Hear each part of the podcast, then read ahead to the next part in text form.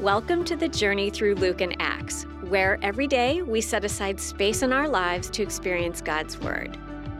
Each reading will help you understand the context and meaning of this first century text and reveal how it can shape our lives today. Together, we'll journey through the life and ministry of Jesus, as well as the formative years of the early church. Let's get started with today's reading.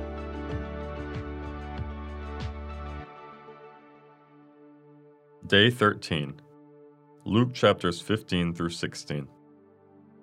The parable of the lost sons.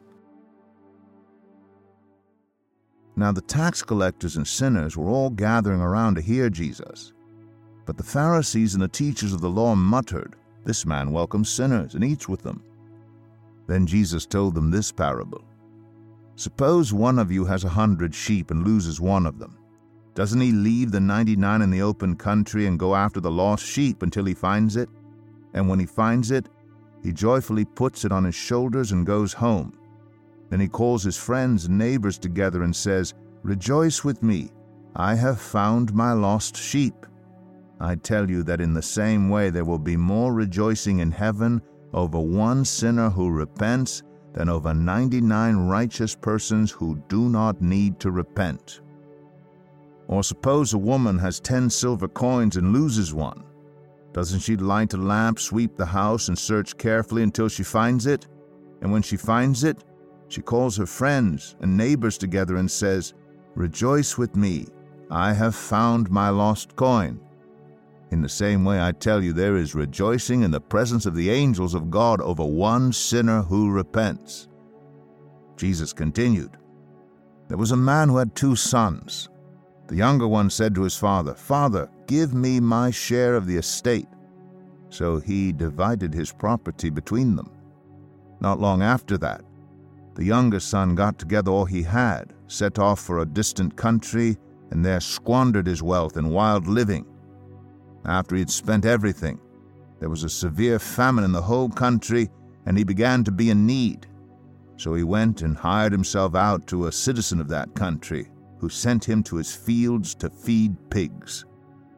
He longed to fill his stomach with the pods that the pigs were eating, but no one gave him anything. When he came to his senses, he said, How many of my father's hired servants have food to spare? And here I am starving to death.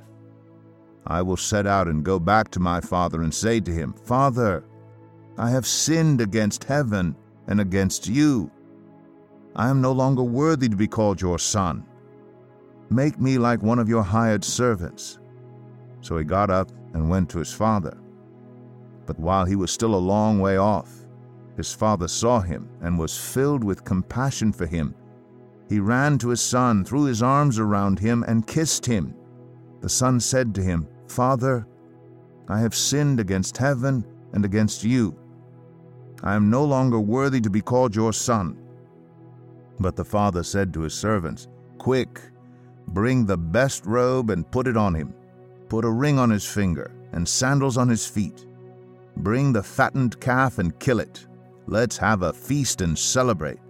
For this son of mine was dead and is alive again. He was lost and is found. So they began to celebrate.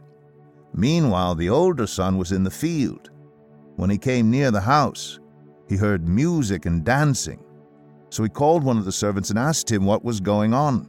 Your brother has come, he replied, and your father has killed the fattened calf because he has him back safe and sound.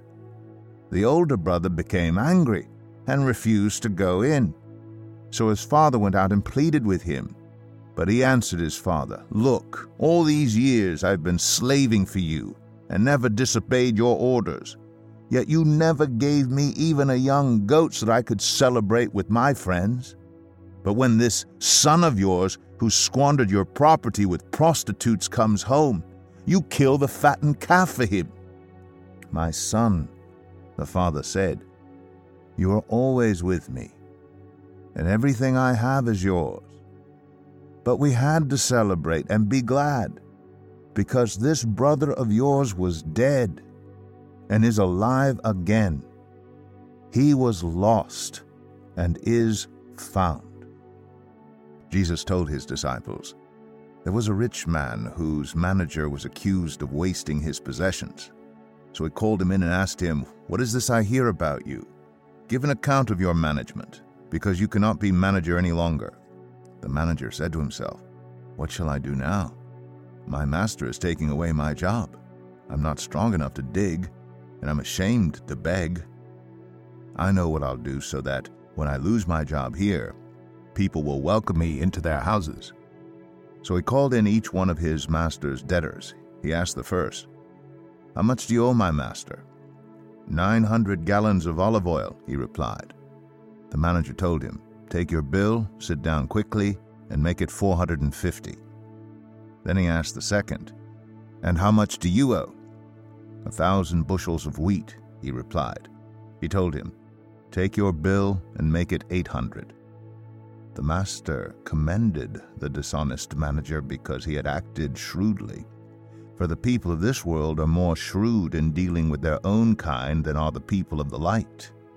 I tell you, use worldly wealth to gain friends for yourself, so that when it is gone, you will be welcomed into eternal dwellings.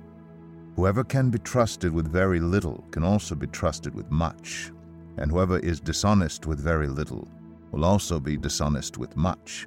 So if you have not been trustworthy in handling worldly wealth, who will trust you with true riches? And if you have not been trustworthy with someone else's property, who will give you property of your own? No one can serve two masters. Either you will hate the one and love the other, or you'll be devoted to the one and despise the other. You cannot serve both God and money.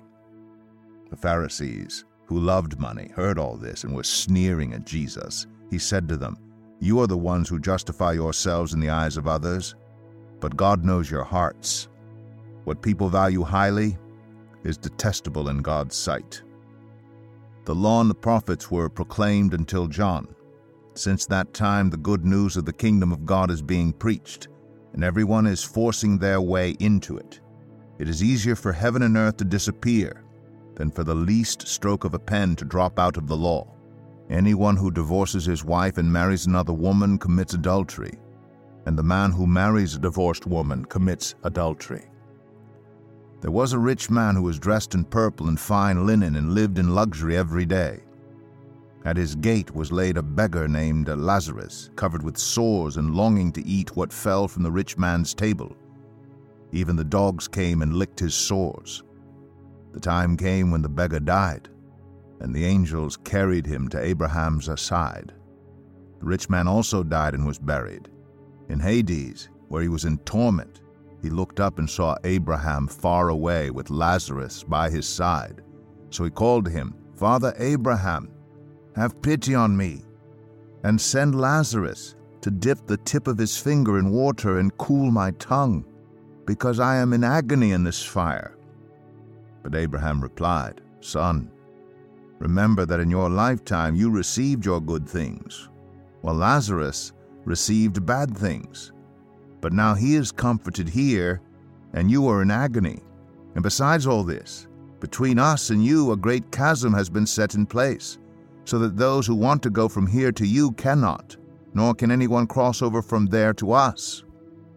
He answered, Then I beg you, Father, Send Lazarus to my family, for I have five brothers. Let him warn them, so that they will not also come to this place of torment. Abraham replied, They have Moses and the prophets. Let them listen to them. No, Father Abraham, he said, but if someone from the dead goes to them, they will repent. He said to him, If they do not listen to Moses and the prophets, they will not be convinced even if someone rises from the dead.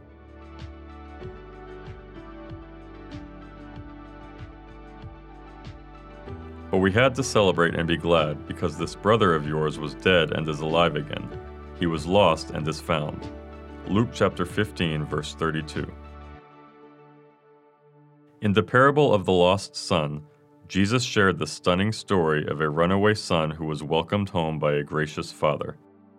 In this story, a son asked for an early inheritance from his father, a sign in that culture that his father was as good to him as dead. The son then wasted every penny of his inheritance. Eventually, he had to feed pigs for work and even found himself so hungry that he craved the food the pigs ate. This would have been considered rock bottom by Jesus' listeners. He was in worse shape than filthy, unkosher pigs. Understanding that his choice to take his inheritance early removed any legal claim to his family, the son took a risk and returned home, hoping that he could work for his father as a servant. Shockingly, his father's response exceeded his wildest dreams. The father not only welcomed him back home, he even threw a welcome home party for him. For the sinners who were listening to Jesus tell this parable, this served as a remarkable lesson that no one can ever be too lost for God.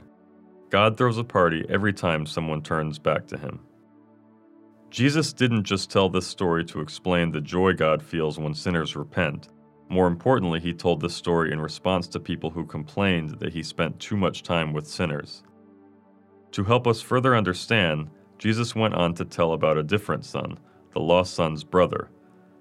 Unlike the father in the story, this son was fuming when his brother returned home. In fact, he was so upset that he refused to enter the home that his brother had just been welcomed into. The sad irony is that the brother who had stayed home all along now stayed outside like a lost son himself. The parable wasn't really about one lost son, but two. This helps us understand Jesus' main point in telling the story. When we fail to care for those who are far from God, we begin to distance ourselves from God and find ourselves in need of repentance as well. Reflection questions What would you do if you were the older brother in the parable of the lost son? Have you ever felt anger when others seem to be let off the hook? Think of someone you know who, like the lost son, is far from God. How do you interact with that person? How do you have a relationship with someone who is far from God while still maintaining your Christian values? How do you show them God's love? Thank you for joining us today for the journey through Luke and Acts.